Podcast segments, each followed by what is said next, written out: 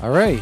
Welcome back to another episode of Over Engineered, the podcast where we ask the very important question what's the absolute best way to do things we've already got a perfectly acceptable solution for?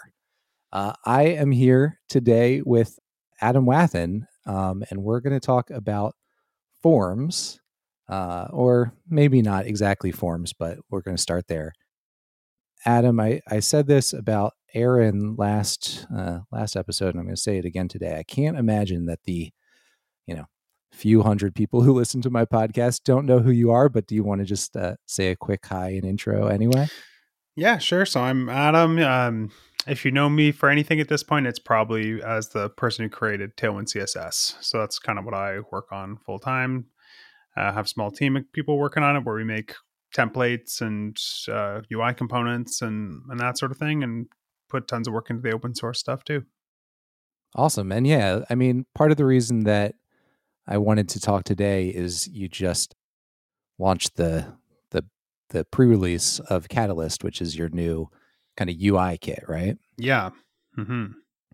Excited to have that kind of off the off the agenda. I'm excited to have it not just like building up behind closed doors for forever because um, we started i mean I, I initially put it on the calendar to start building like an initial prototype of it in like october 2022 okay. And then we didn't really have time for it that cycle just kind of got busy with other stuff and then kept wanting to get to it and then finally like got into it super seriously more april in 2023 okay. Um, built out some prototypes and explored some design ideas and stuff like that. Then we had this like event in June where I kind of previewed it on stage. And then shortly after that, we deleted every single line of code and started again.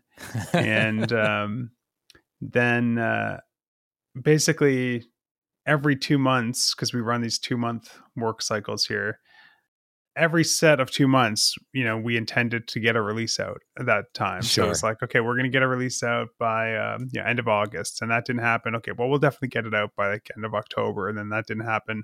And it was like, okay, we have to get this out in December, no matter what, because just as a small company, we just can't afford to spend all of the time of every person at the company on this for years on end. There's other things that got to be done, you know. Right. So we did we did finally get a version of it out in December as you mentioned. It's kind of like we're calling it like a developer preview, development preview, kind of like an early version. It, it it, it does have a bunch of stuff in there. We started with a focus on like form elements and stuff, sort of things that I think people really needed the most. But we still have a lot of a lot of other stuff we'd like to get in there. Um, but right now we're kind of like taking advantage of the fact that we got it out in December and sort of have you know released a little bit of that pressure and we're kind of circling back to some of the other things that we need to need to make some progress on and spend a couple months on those and and sure. then uh, get back into just like driving out new components for catalyst uh, it's going to be so much nicer to just be in a state where it's like we can just do one component and release it one component release it right yeah that makes sense. Instead of where we were at where it's like okay we got to hit some minimum threshold of like releasability here. Right. And i think we are barely even at that point but you know just had to make the tough call to uh to just get something out there and uh you know have a bit of a, a clean slate. So but i'm i'm happy with uh, where it's at so far. Um looking forward to putting some some more work into it soon and uh, yeah happy to chat about any of the things that you think are interesting. Yeah so here let me let me set the stage a little bit. The, just going back a little little ways you know I, i've been a php developer for a long time. But it i came to sort of the laravel world relatively recently i you know in the five dot era. Mm-hmm. and you know prior prior to Laravel, we really, you know, we were just kind of all in house. Everything was custom built. And, you know, it was mostly just like PHP 3, PHP 4 code that I had written in the late 90s and early 2000s that like had ballooned out to to all the different places that it did. But when I first sort of switched to Laravel, a thing that really surprised me was for all the things that Laravel offered. There was not a form builder. And I was just like, what is going on here? Like, Mhm. it just seems like this is such an incredibly all encompassing framework.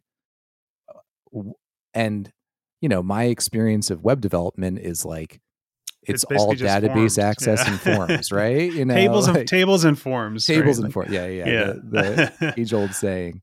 So Yeah. like, it just really surprised me, and and I later realized that that had changed, right? That there was Yeah, we used to have the- it. I think in it was either might have been Laravel four, definitely Laravel three. Yeah. I feel like had forms. I, I think it was dropped in the 5 5.0 or 5 for the first 5 release whatever that was. And I for some reason I didn't discover the Laravel collective version Yeah, when we 1st uh-huh. started. But I did find your uh, BootForms package. BootForms. That's awesome. And we, you know, we were using Bootstrap and BootForms was like, "Oh, great. This is like perfect. This is exactly what I'm looking for." But I think either you had already I definitely wouldn't be maintaining it anymore at that point. Okay. Yeah, yeah, yeah. So I was like, well, this is a great starting point. I'm just going to fork it and we're just going to we're just going to go from there. And we did a decent amount of uh overhaul of BootForms, hmm you know, to kind of bring it up to the the the modern Laravel sort of feeling uh, of API. I mean, it was already pretty much there, but just like, you know, updated it to to match the modern framework. And we used BootForms for a year or two. But when Tailwind, you know, really took off, I feel like Mhm. this was all before like we switched to Tailwind because we switched to Tailwind in 20, 2018, sometime in 2018. Yep. Pretty early. Yeah, yeah, pretty early on. And you know, we were we've been uh, honestly, we I'm I am so relieved we just removed our last bootstrap code from the code base like 3 weeks ago. Cool.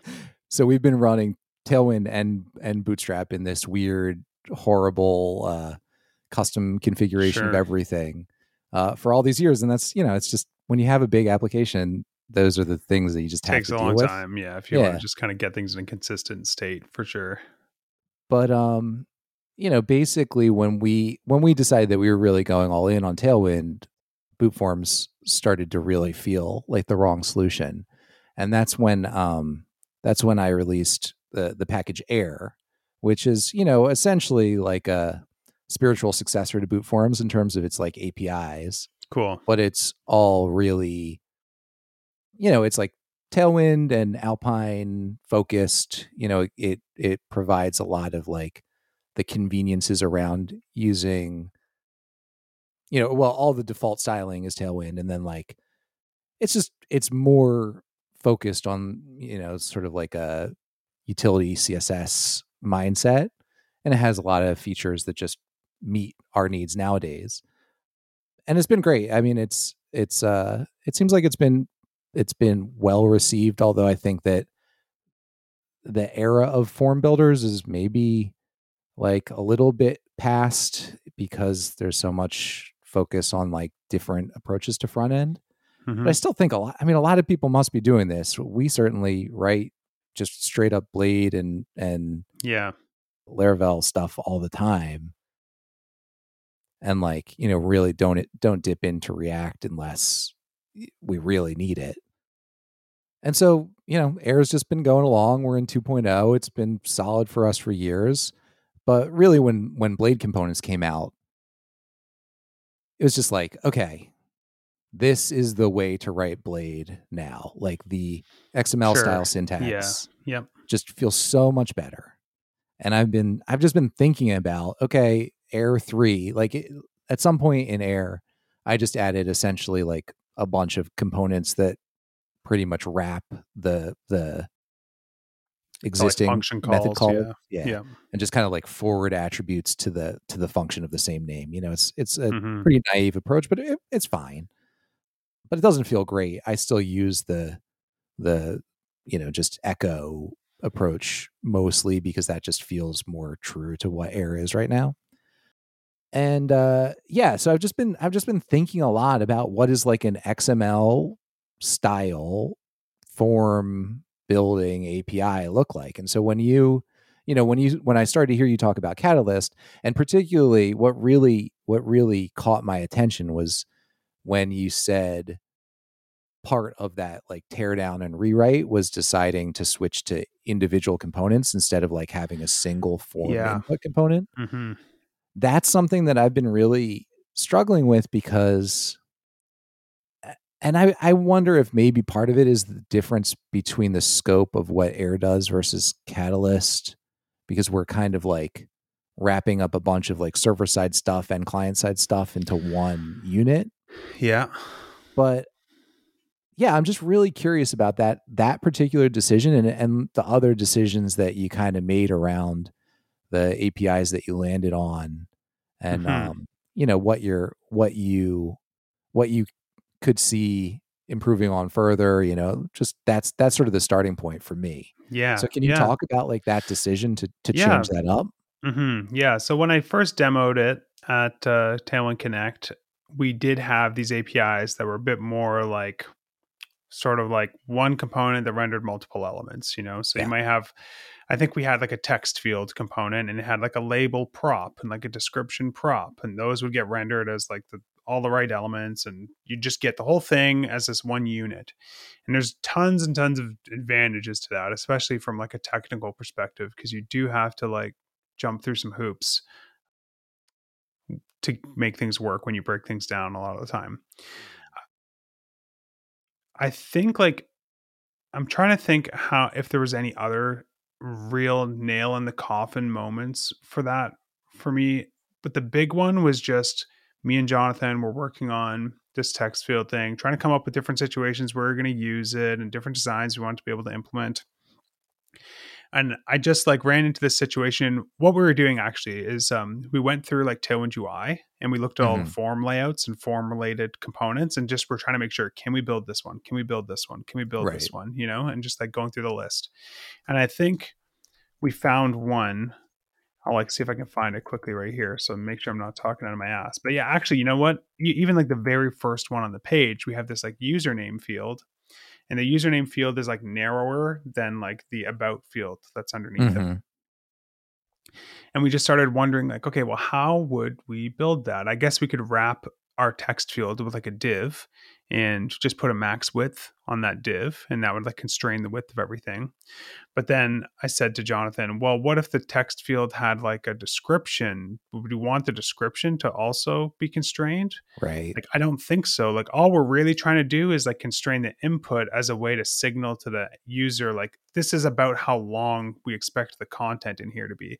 It's like Sure. when you have like a phone number field or like a cvc code field for a payments form or something you know like that's like an affordance that you can give people it's just that width thing Yeah, I have definitely dealt with this that this exact problem in like the Aire APIs as well. Yeah, yeah. So we were just trying to think like, okay, well, what are the different ways that we could solve that? Like using the existing API where everything's one big component, it quickly starts to feel like, okay, well, we could add a new prop like input classes, you know, and here's the classes that like you can add to the input. Or we could just add classes to the class attribute that use like Tailwind's arbitrary variants to basically like target the input inside of it and Oh, constrain the width of Yeah. that, you know. So that's something that we could do, but then you kind of need to know what the element is that it's rendering. And it's really not intuitive in Catalyst because inputs aren't inputs, they're spans with an input inside of them Okay. and that's because um inputs can't ha- don't have pseudo elements. There's no before and after element on, on Oh, input elements. And we need those to create like all the right shadows and stuff that we're trying to do. So instead we have to wrap it with a span put some shadows on the span add some pseudo elements to the span then put the input inside of it. So even if you did try to target like the input you'd quickly see like okay the input got smaller but the parent shadow is still full width. You know that's surprising. Right.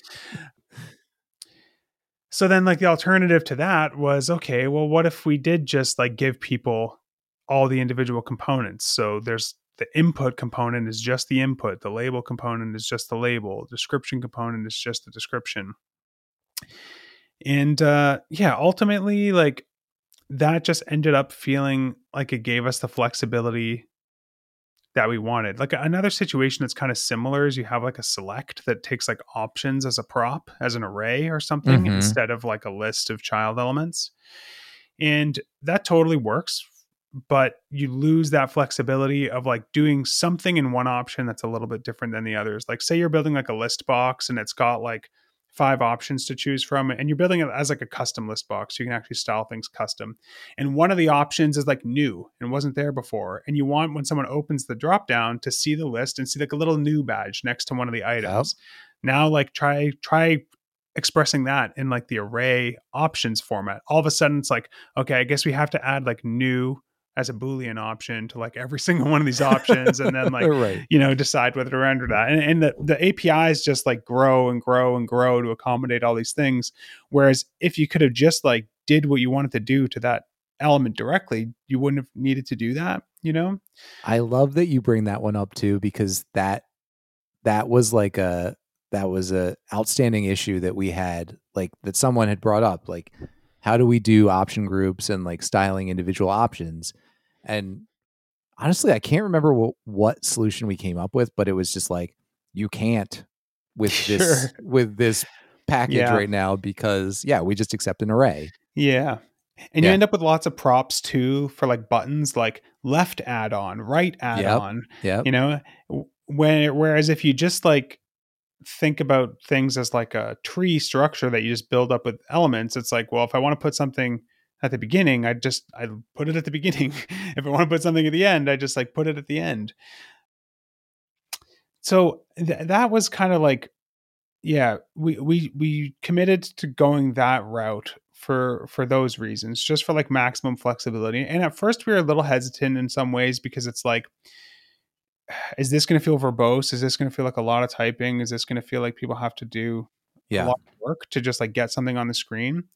But when we actually like did a side by side of like, okay, this is what I would have to write in vanilla HTML with all the Tailwind classes and all that stuff, and this is what it would look like with components. It was still like the same number of lines, but it still mm-hmm. just was very clear that it was an improvement. You know. Mm-hmm.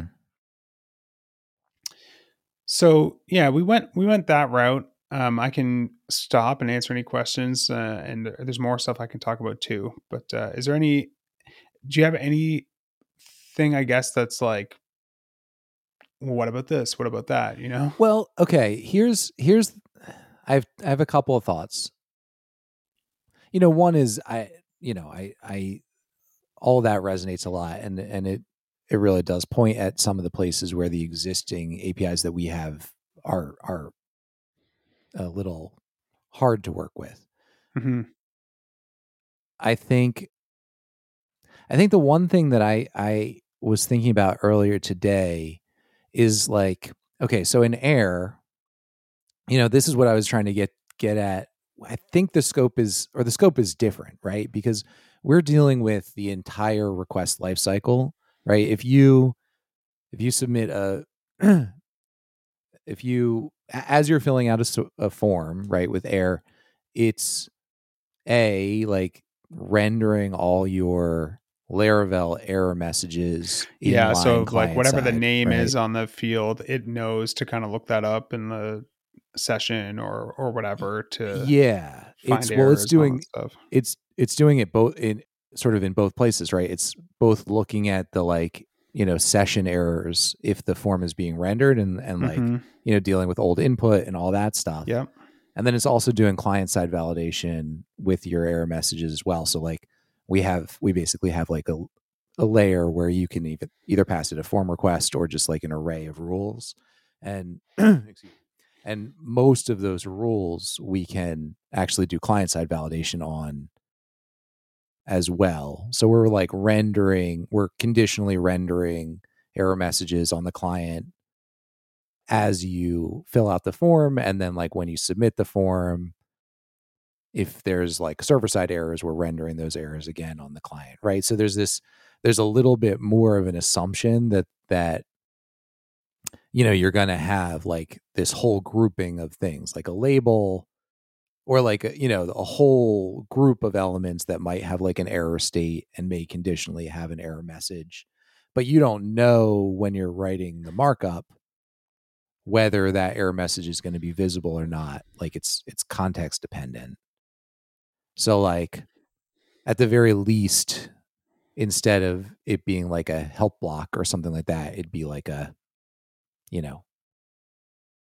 you know, error placeholder or whatever, you know, like Sure. just just put this like if there are errors you render them here, right? And so there are things like that where I think when the form builder has more awareness of like the broader context and and it's less like really UI focused, that changes some of the the um, considerations. I don't know that it changes it enough. Yeah, yeah, it's tricky. I get what you're saying. Like you have just these things where like obviously you can like hoist those concerns like out to the call site where you're like building the form, but now it's that's like something you have to do every time yourself. Right. Uh, instead of just having it like magically handled for you. Did you ever consider just like, you know, you have the whatever, the field and the label and the input elements, but you also publish the like a Yeah, parent yeah, element that just does yeah. a default? hmm And that's kind of how we thought about the whole thing. Like, oh, that was kind of like what we told ourselves in our head when we decided, okay, you know what? Like, I see the value in like the bigger components, but it seems like the smaller ones are definitely required. Right. So let's do those first and think of those as like building blocks for anything bigger if we want to offer anything bigger. And I, I feel like there were times where there were where some things did kind of coexist. I'm trying to think right now if we if we shipped anything like that. And so some things that changed. So for example, like the checkbox component used to accept like the label as the children. So you could just render like a checkbox with a label Sure. by just doing like checkbox and put the text inside of it. And but you could also just pass no children and just get like just the checkbox and then like connect your own label to it if you needed to do like a custom style or something. Hmm But ultimately, like we ended up just shipping it where like the checkbox just does one thing. And I feel like there was probably a good technical reason for it, but it also just kind of felt at the end of the day strange that like it did two different things, you know? Right. So, Well, especially when everything else is so focused. yeah, exactly. It just felt like the APIs were then kind of inconsistent. Like, how come I don't need to use a label component every time I use a checkbox, but I do for for everything Yeah. else? So I could still see a world where like we did that, and maybe we don't in Catalyst, but I did. We did kind of like tell ourselves in our heads every time we ran into like a tricky decision. Like a lot of the time, the answer was like, well, someone can always like wrap this up into the opinionated component Right. that they reuse a ton of times Right. and and even if that's just like a component that they're just using on one page they might just like make it a little small little function at the top of the file and you know we're talking react land here but um, then just like reuse it in that context and and and then kind of be be done with it so for us because it's kind of like a ui kit i did feel like we had to try and be careful not to be like we don't want to be not opinionated enough that it's like not opinionated. You know, the whole Right. point of it is to be opinionated. Tailwind it's is the thing that's not really opinionated when it comes to like what a form input should look like, you know? Right. Um, but also didn't want to be like we also wanted to be careful. I, I'd rather someone have to like type a little bit more than like have to try and sort of like circumvent opinions that were like baked in. You know what I mean? Yeah. No, I think that's an an important sort of like distinction. Yeah, because I feel like that type of frustration is like a more hostile type of frustration. A- you know? absolutely. absolutely. Yeah. Yeah. I mean, it's it's basically the uh the final uh debate. yeah, sure. Yeah. Yeah. Like don't make me have to undo things you did, you know, to uh to do what I want to do. right. It's it's everything feels a little bit nicer if it if it's always just like additive, you know, versus like subtractive changes that you have to make to things. right. Um Yeah. One um because that's I think I think what I'm leaning towards right now is basically what you're talking about like a there'd there'd be low level components and you could use them and they would be designed to work you know to to kind of like account for the different scenarios that they might be used in but you might have to do a bit more wiring yourself compared to like if you use yeah big pieces. but I think that I think that what I'm I'm leaning towards is also you know essentially publishing like an input group component right like a Yeah. and then you know the the API decision that I'm still kind of like on the fence on is either the input group is just it is what it is and then if you want to change it you just publish you know you just publish the views and you modify it however you want or you know with laravel there's the opportunity to do like named slots right so i'm Mhm. thinking that there may be a way to essentially have like there's the input group component and if you want to hijack the way the label is rendered right you could just sure. do x slot label Yeah, right? Yeah, yeah, yeah. That's kind of how Vue works, if I remember right, too. Right? There's like named slots, but the component can define like the default content of that slot, and if you provide something from the outside, it'll override it. Okay yeah i'm not familiar with views so I- okay. Yeah, know yeah, yeah. but- So if, if the Laravel one works that way, which I I bet it does, because I think it was very inspired by like a lot of the way Vue does things. yeah it's not you you have to kind of hack around it a little bit but it's definitely possible you know i i, I explored Mhm. it a little bit Yeah, I think that's a cool idea. Like we could do that too, really. Like just like, okay, the input isn't exactly like what I need in this case. Well, let me just pass in the input, you know? Right. Instead. Yeah, it's just like a default parameter that happens to be filled in for you by default. Yeah, that's an interesting way to think about it for sure. and then it's like okay if that doesn't get me what i need right because i in this particular case i need the label to be on the bottom in the like actual structure of the dom right for some for some reason i i need it or i need it to be you know they need to be side by side i need to do some crazy thing that is just Yeah. outside of the context of what is configurable you always can drop down then to that lower level of just okay for this one use case i'm going to render the field and i'm Yeah. render the label and the help block you know however Yeah. Mhm. I think that's the important thing, right? Like, I, I don't think like there's anything like inherently wrong with the idea of having these like bigger components that group things together. I think the the dis, the, dis, the thing to decide is like whether you solve customization concerns by just like throwing more props at the problem. You know what I mean?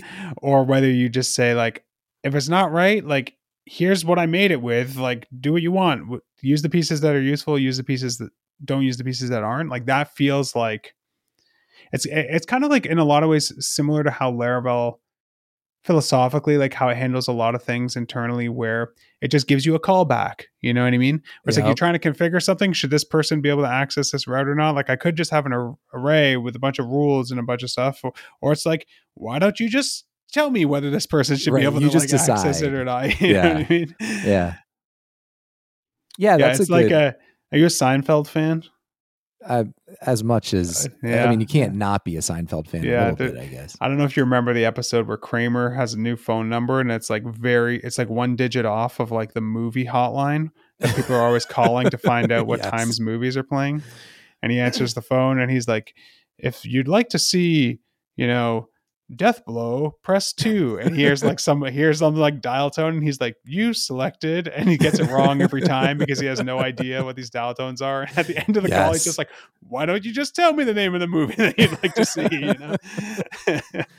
That's how I kind of feel about the Laravel APIs, you know? So right yeah yeah no i think that that's i i think finding that that um that like balance of let me give you some really nice sane defaults and Mhm. in a lot of cases you can just you can just use these because that's the thing that i that's the thing that i worry about if we go too far down the other path like yes with select inputs right now it really sucks to not be able to customize an individual option right yeah. but 99% of the time i just want to pass an array of options right yeah, yeah. So do you make everyone suffer 99% of the time to be able to do the thing 1% of the time? Like that's right Yeah. So it feels like you could you could get the best of both worlds there where there's an options prop on the select input, right? And Yeah. that just if that's there, it uses it, but if you have options as children, it just uses them instead, right? totally. And yes, Yeah. you deal with the fact that like what what do I do if I get both? Like you'd have to handle that sure. either, you know, have to throw an exception or something Yeah. but um you know for us even more like we have there's like an interface that you can add to uh, anything and there's like a trait that you can pull into a model that essentially is just like this is how to render this model as an error option right so Mhm. then in in my controller i can just pass down a collection of models and Aire just knows how to render those models as options for you right i don't want to like Yep, yep. lose that convenience Mhm. having to loop over everyone and render an option option component and pass in the like model's key is the the value and then the like label is the label you know like most of the time that just works exactly the way i want it to yeah.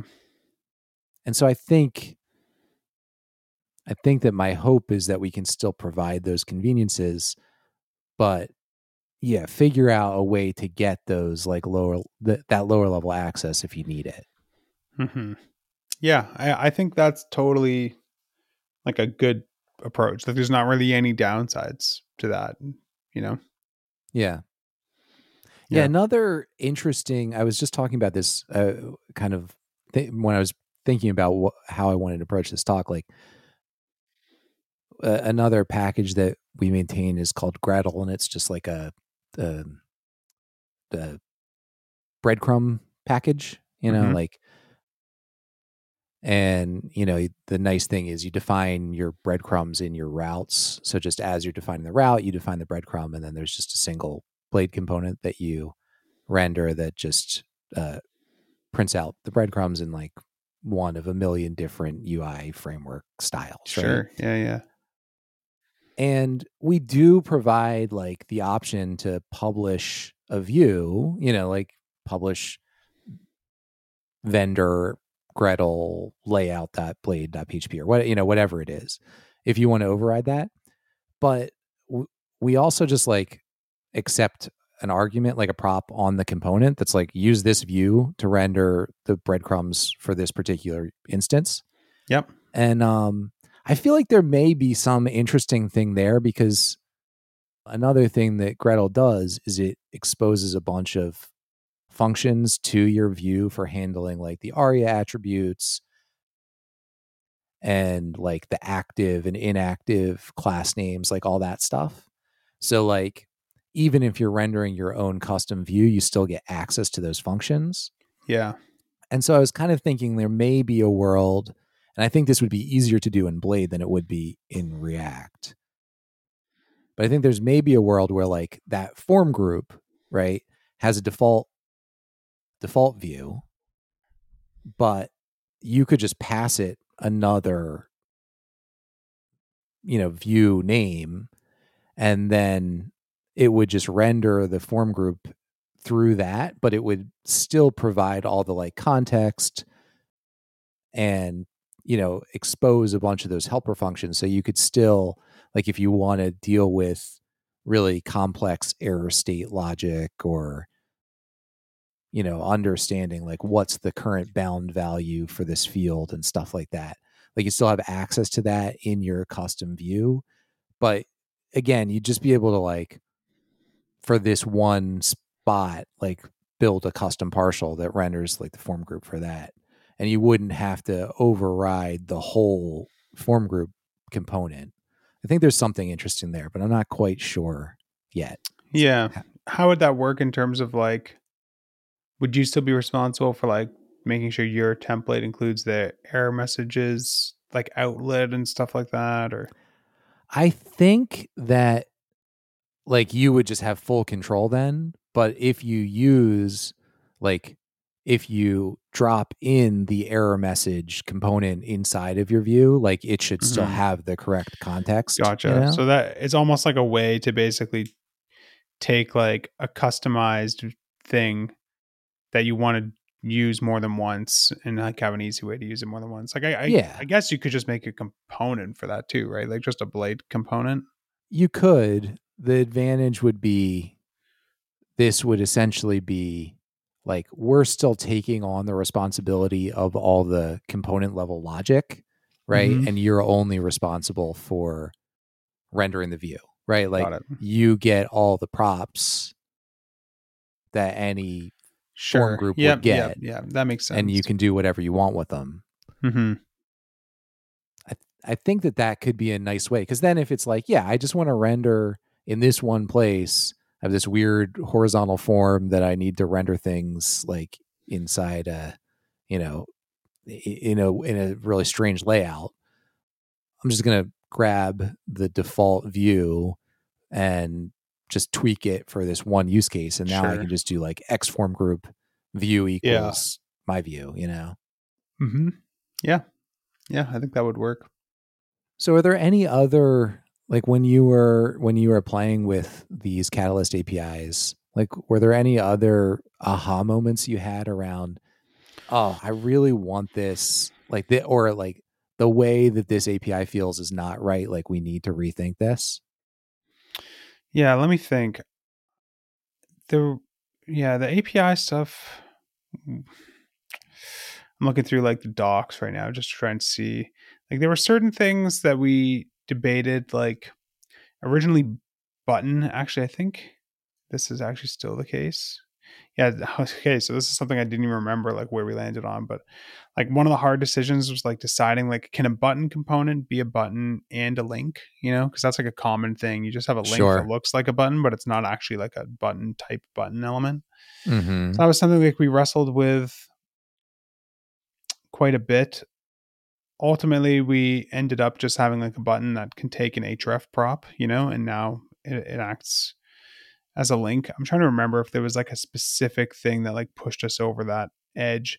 I think it was probably to do with like when we have avatars, and we wanted avatars to be able to be used as buttons and also be used as as links and you know we had some some stuff around that where it's like okay well should the avatar just be able to accept like an href prop too and now the avatar acts as a link? Well if an avatar can do that like why can't a button do that? Whatever we decide should be like sort of consistent right. you know and i think there was like a there was no like right or wrong answer for a lot of these things but they they are just like examples of the sort of like api decisions you have to like make decisions around.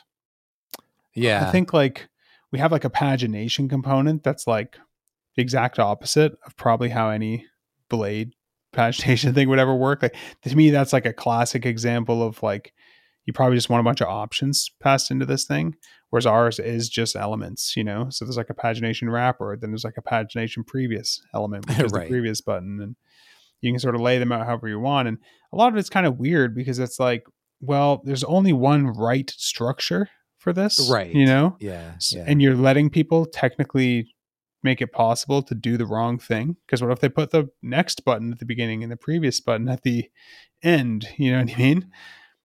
And uh, well, I mean, you might want to have the previous and next buttons next to each other, and then the list. Like, I think that's yeah, viable. Yeah, but then, like, does our component actually know to like adjust the spacing to make that right. stuff work? And and right. that's actually maybe an interesting topic. Is just like how we've all the different ways we kind of explored for handling like kind of contextual layouts, you know, so you have yeah.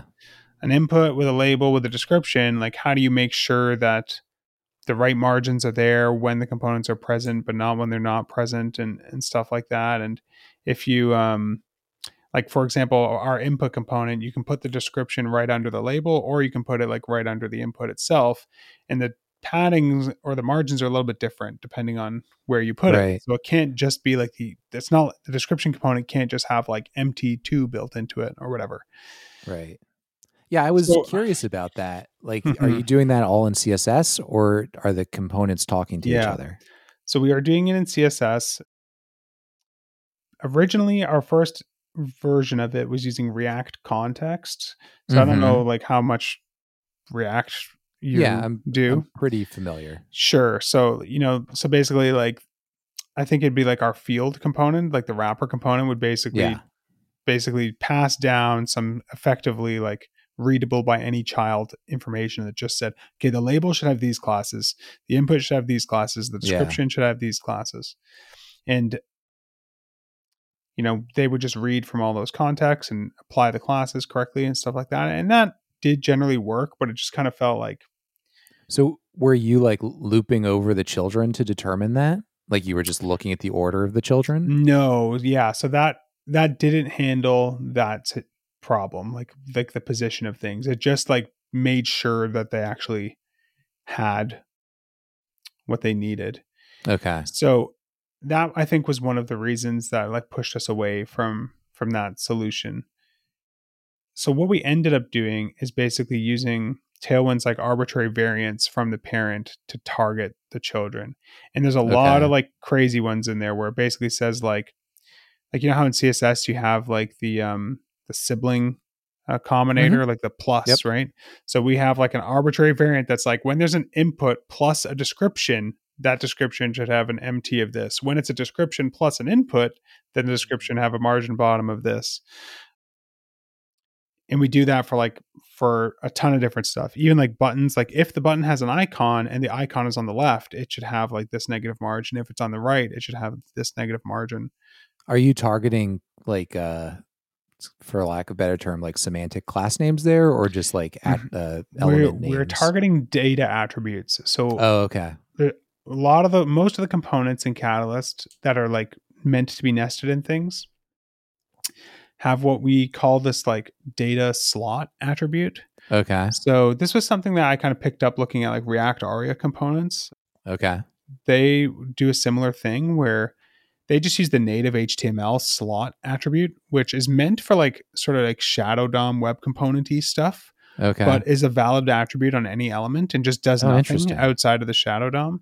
So okay. you could just target something that has like a slot of description or a slot of label or whatever, and it would add oh. those styles to ah. it. We went with data slot because we eventually discovered that SVG elements cannot have the slot attribute. That's not a valid attribute okay. on SVGs. And I was like, so do we just make the SVG one use data slot and everything else use slot? Might as well just make it all right. data attributes. So all of our icons have like data slot equals icon. And if you download like our Heroicons libraries for React, you'll even see like that's actually like baked in to make it as oh, easy yeah. as possible to integrate with Catalyst. nice. So that's what we're targeting. We're targeting these like data slot attributes on everything and like yeah, using like the the sibling selectors, using like even doing things like okay, if this is like the first child, then it should be this. If it's like the last child, it should be this. Right. It starts to feel like a lot like more traditional css type of like yes. wizardry you know? Yeah. But it, it, makes things like very magical and and shockingly effective. Yeah i can imagine cool it's very thing, resilient too. Yeah yeah. Like basically if we can dream up a valid reason why someone would put things in one order or the other we can like make it look good you know? Yeah. And if you want to like escape out of that for whatever reason I can't remember if actually if this survived or not because there's two ways to do it now. At least at one point, we just made like that slot uh, a prop. So okay. if you had an input, you could just like set the pro- set the slot to null, and then okay. it wouldn't inherit any of those styles from the oh, parent. Sure. And you could just add the styles yourself. Right. Well, doesn't I was going to ask?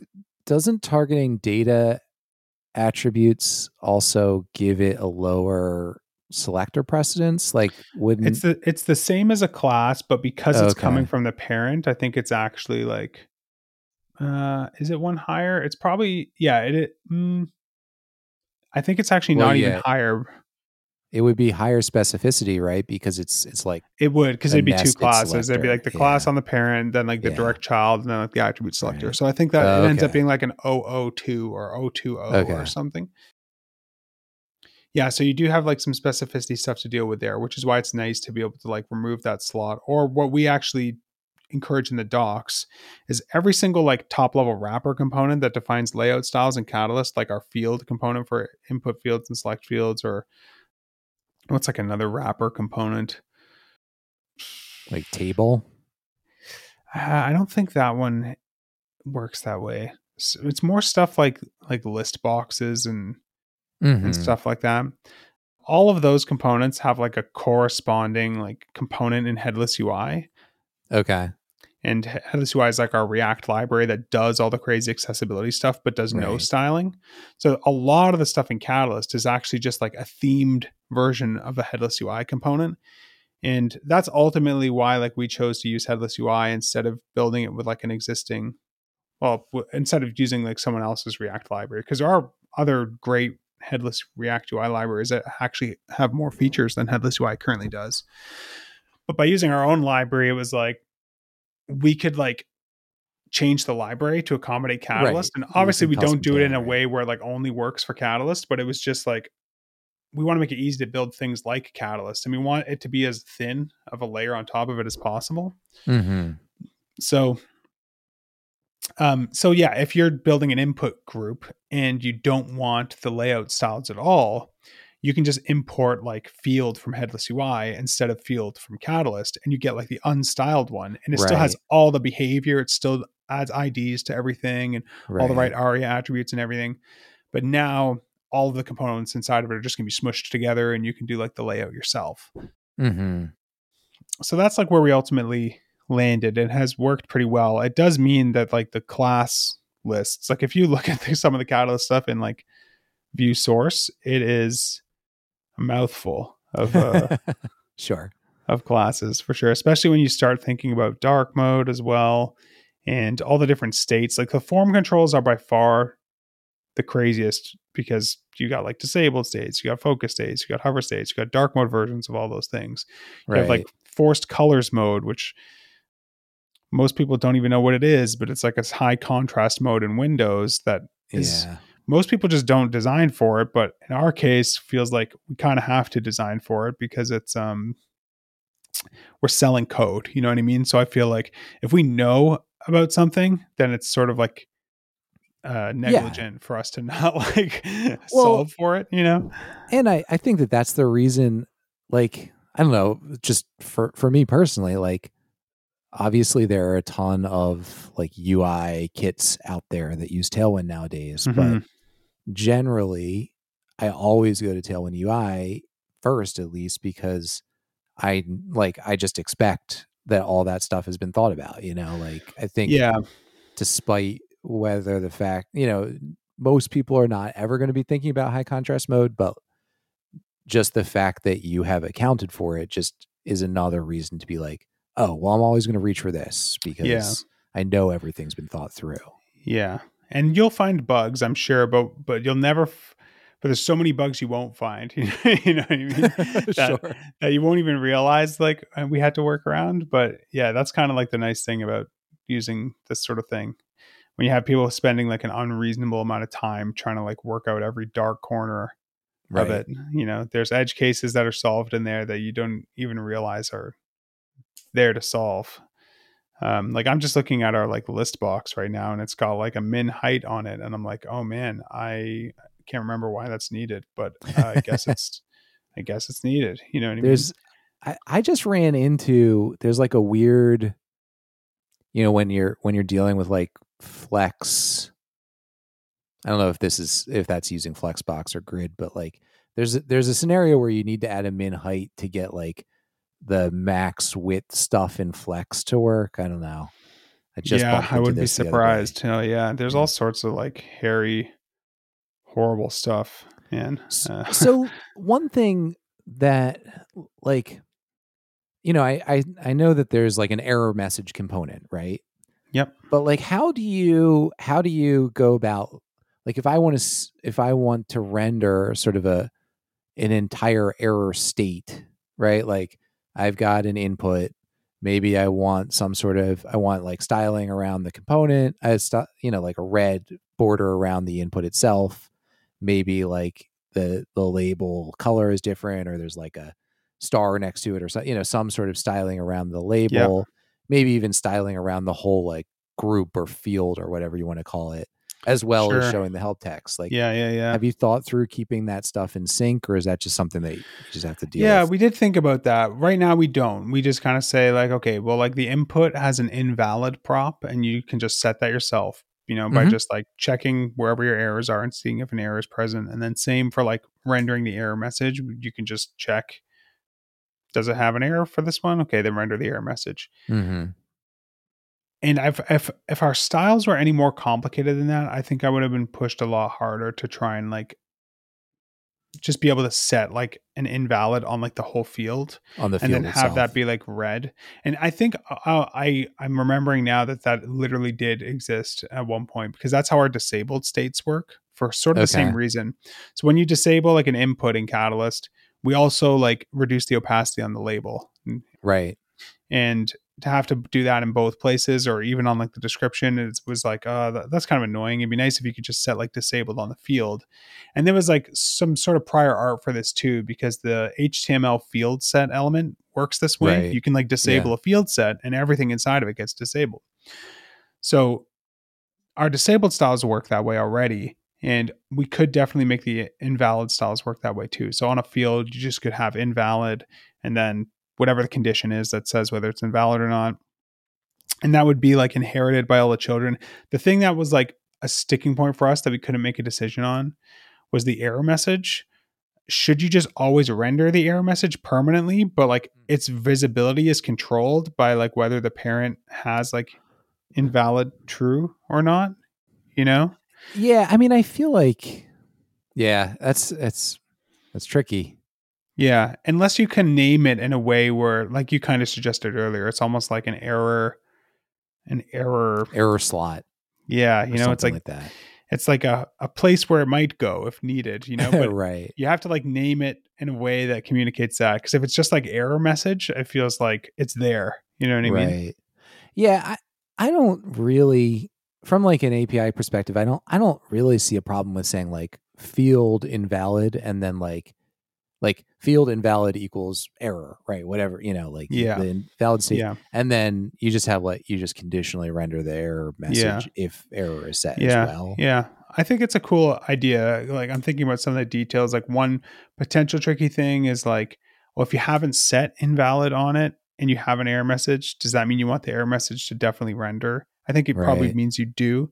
So it's almost like if invalid is undefined, well, then the error message is rendering unconditionally. But if it's set to false, explicitly false, then you can hide the oh. error Oh. message. You know? Oh, that's interesting. Yeah, stuff that'd be like cool. that. Yeah. yeah.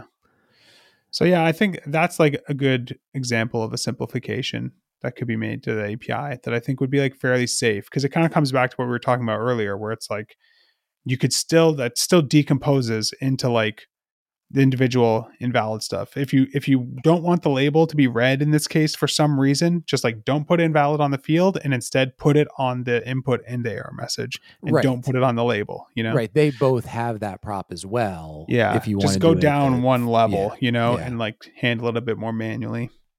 Yeah. so I think that would be a cool improvement. that's definitely something that I've been I've been trying to think through is just like to what degree because we don't trying to think this through. You know, right now it there's really only one level of like nesting, right? There's like the form component and then there's all the elements inside the form. And each Yeah. element is aware of the current like the form that's being rendered in because you know, we also do like value binding so I can just like pass in an array of values to the form and now if you have an input that has the same name like Yep. that value is bound right and um like the same with the alpine stuff like you could just say like as alpine component and then it's going to watch all the individual elements that you render inside the form and once the form has closed it's going to take all those elements and create like a default alpine state for you Yeah. out of the box right some nice convenient stuff like that and so there's like a little bit of cross communication between the the individual inputs and the form.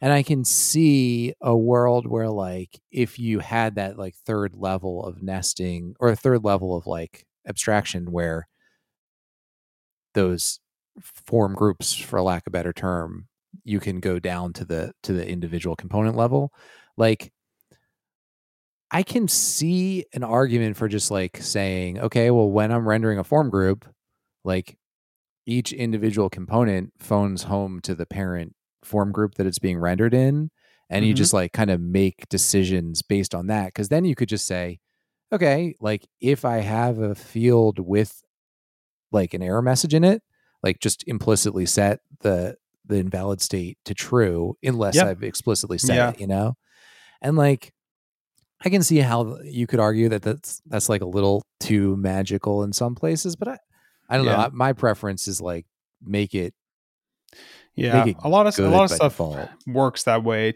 in not really in Catalyst itself, but in Headless UI because that's kind of like a pattern that you're sort of forced to do in React a lot a lot of time. But the uh, the thing that's unfortunate about it, at least in React, is the only way to do that means like the component has to render and then the child talks to the parent, changes something in the parent, and then everything re-renders again. Forces and now, re-render. now it's in the correct state. So that means like your server side rendered HTML is like not right. Always ever, wrong. Oh, know, that which is- sucks. Really annoying. yeah. So we try to like avoid that for things that feel like quite important. I, I even in that situation, it's probably fine. You know, you have like your ARIA invalid states and stuff that need to be on things, but by the time a screen reader sees it, I'm sure it's right. You know, Right. but it's still like is a little bit just like "Ugh, I just wish it was just right from the beginning. Right. You know? Right. Yeah, Could it's like it's like race conditions everywhere is kind of Well- like what React development is when it comes Well, to those yeah, sorts of sure. patterns. Oh my god, Yeah. yes. I, I I was tinkering with a I, I haven't written much React in a little while. I was tinkering with something in React and it's like because of the nature of of what I'm I'm implementing, it's just like use effects everywhere that are all like dependent. Like it it's the it's all the bad things, right? It's a million use refs and use effects that are all Sure, like sort yeah. of trying to synchronize with with uh stuff that isn't meant to be used with React, you know, so it's just like trying to force it to work in that context. And it is a it just the state synchronization and like race condition stuff is a Yeah. nightmare to deal with. But I was going to say like for Catalyst if you had let me think about this. You if you had like if you own the the form input component, right? Yep. you could render each child first and then pass all of those children into the parent after they've been rendered and i don't know if that would work right but couldn't you just do like you know let label equals label right Yeah. let input equals input and let error message equals error message, right? And then once you have those three, you know, those three objects in memory in your parent component, then you pass those three into the form group component and somehow like at that moment pull out the data that you need. I, I don't know. Yeah, like this this the specifics of it is like imagine you you're saying I want the presence of the error message to dictate whether the input component that's right before it, its sibling, has like aria invalid equals true on it, right? Right. So the way it has to work right now is yeah, you render the whole, you render the field, which renders its children, which has an error message. The error message has a use effect that's like, okay, use that some shared context to basically say, hey, parent, I exist, therefore this is invalid. And then the parent's like, oh, I better like tell everyone that this whole thing's invalid. And then the input's like, oh, thanks for telling me I'm invalid. I'll update and be invalid. But it like can't know until it's like actually like running on the page, you, you know? is well i guess i'm just like i don't know how react renders those if i if i were to create like when i create a component I I guess it's not rendered until even if I if I like instantiate it, it's just it's it's just like Yeah. the function. It's not rendered until it's actually like, yeah, in the tree, Right. you know, and things are actually talking to each other. And then, right? yeah, and in, yeah, right. So even then, it's the same. Yeah. problem. hmm Yeah, it's tricky. I think I've heard them talk about uh, different people in sort of like the React team.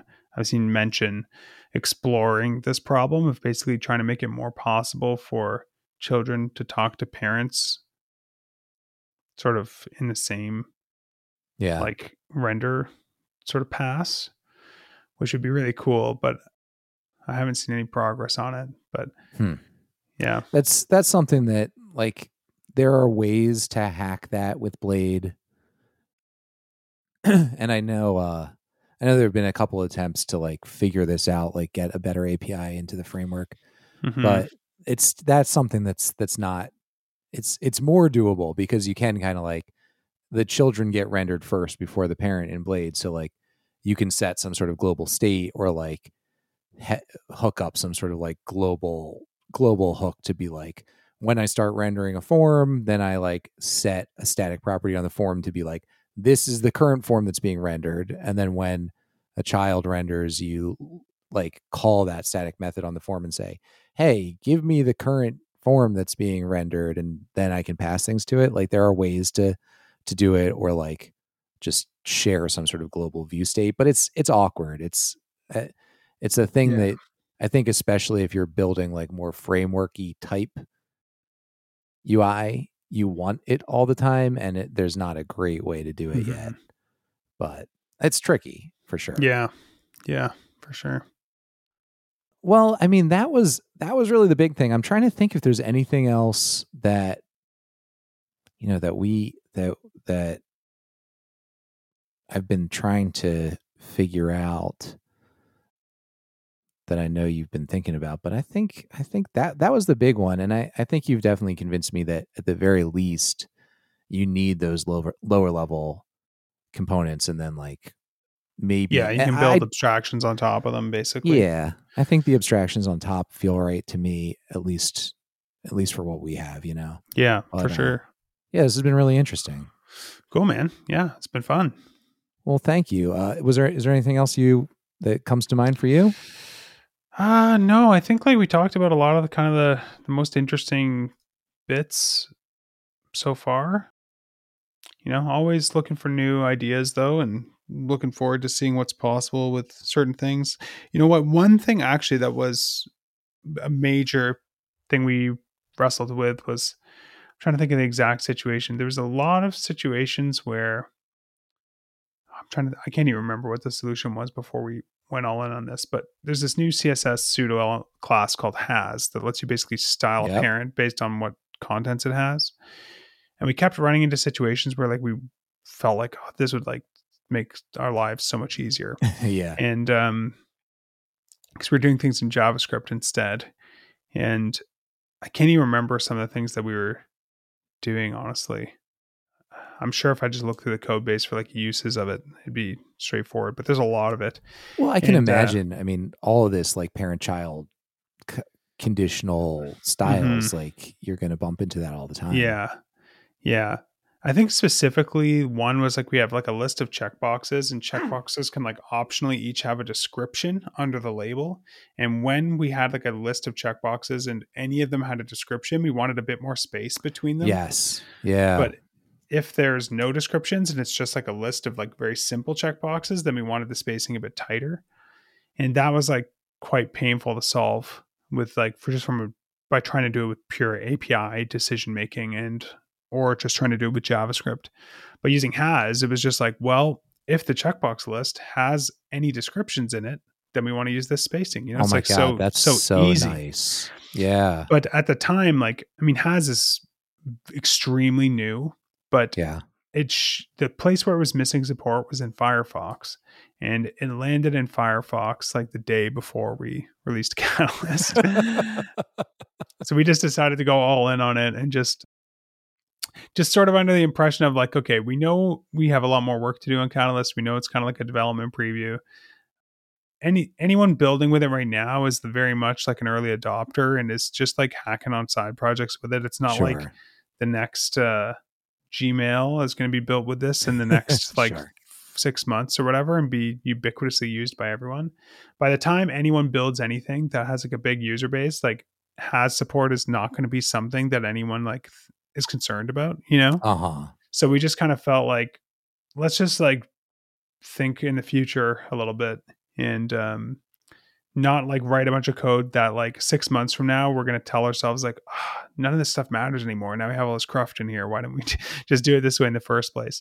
So we very much leaned into like some of that really modern uh, css stuff to solve a lot of those problems. Has is like life changing it is so good. That's such a nice. Oh, we we have like a drop down component that has to deal with this, and we're dealing. I can't remember how we're dealing with it, but it's like, you know, if any item in the drop down has a icon, then any other element, even if it doesn't have an icon, needs to get like a you know put the text pushed over to account for the icons. Yeah, Right? totally. And I remember this being a nightmare. Eh, I can't remember how we solved it, but it was a nightmare to deal with just because it's like you just don't know in the parent or you know getting that awareness into into the right places was was definitely a, a challenge and i yeah i mean has just makes that trivial right? Yeah, it's crazy how trivial it makes that stuff. It's the best. The other one, so you know, I I come from very old school web development, and I definitely am still, you know, catching up to things in some in some ways. Or and and we also our our organization caters to a pretty old audience, so like we're always dealing with browser support issues that other people don't necessarily deal with. But I, you know, in our like switch from Bootstrap to Tailwind, we basically had to do a bunch of like we had to pull out the Tailwind reset and do all of that inside of like a custom class. And then anywhere we wanted to use Tailwind, you had to wrap that in a div that was like class Tailwind so that Mhm. you know we we weren't fight the two different styles resets weren't fighting with each other and there are a, a, a bunch of other things like that but we also just had a bunch of you know we had hundreds of thousands of lines of code that were assuming that like a header had padding on it right or whatever yeah, yeah, yeah. so the full reset was really tricky and what we've just started to play with is just like using the not selector to Mhm. just say if there's no class defined on an element, then we give it some default styles. Yeah, but yeah, as soon as cool you add idea. any class, you just take like basically adding a class is just just taking full adding, even like adding the class attribute, like the presence Yep. of the class attribute, basically, right? yeah. And that has been I, I'm a, I'm trying to be a little cautious with it because it feels like it's the type of thing that's clever enough that it might bite you. you Yeah. yeah, yeah, yeah. The more like it makes you smile, the worse of an idea it usually Yes. is. You know, but it is really nice to just be like if i have an alert right we have an alert class and a like alert red right and it's just yeah, that sets the default styling for the div right and i just want anchor tags inside of the alerts to match the color of the alert itself right and even when it was back in bootstrap it was like you'd do alert alert red and then your all your links you would do like class alert link or whatever Yep. right and that Yep. was and that felt bad to me too you know and so now we just have if you put a plain anchor tag inside of an alert it gets the color of the parent alert but if i add a class i have full control to do whatever the heck i want with it and that feels great and i can see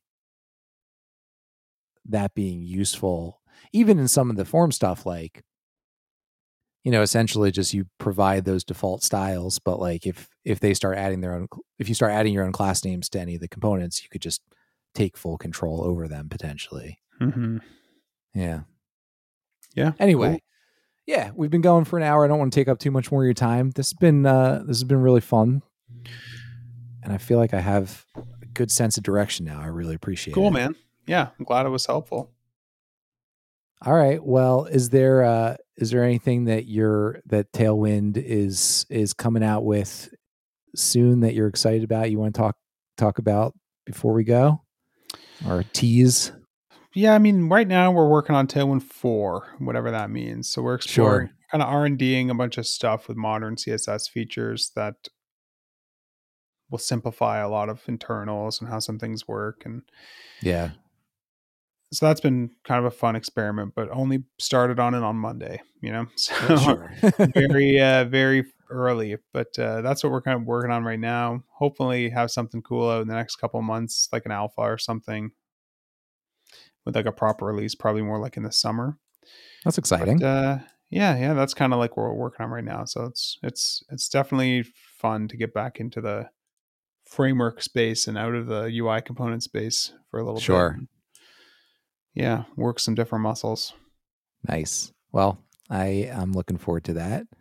Um, all right. Well, thanks again. I'm gonna, I'm gonna hit the outro button and then we'll uh we'll call it. Sounds good.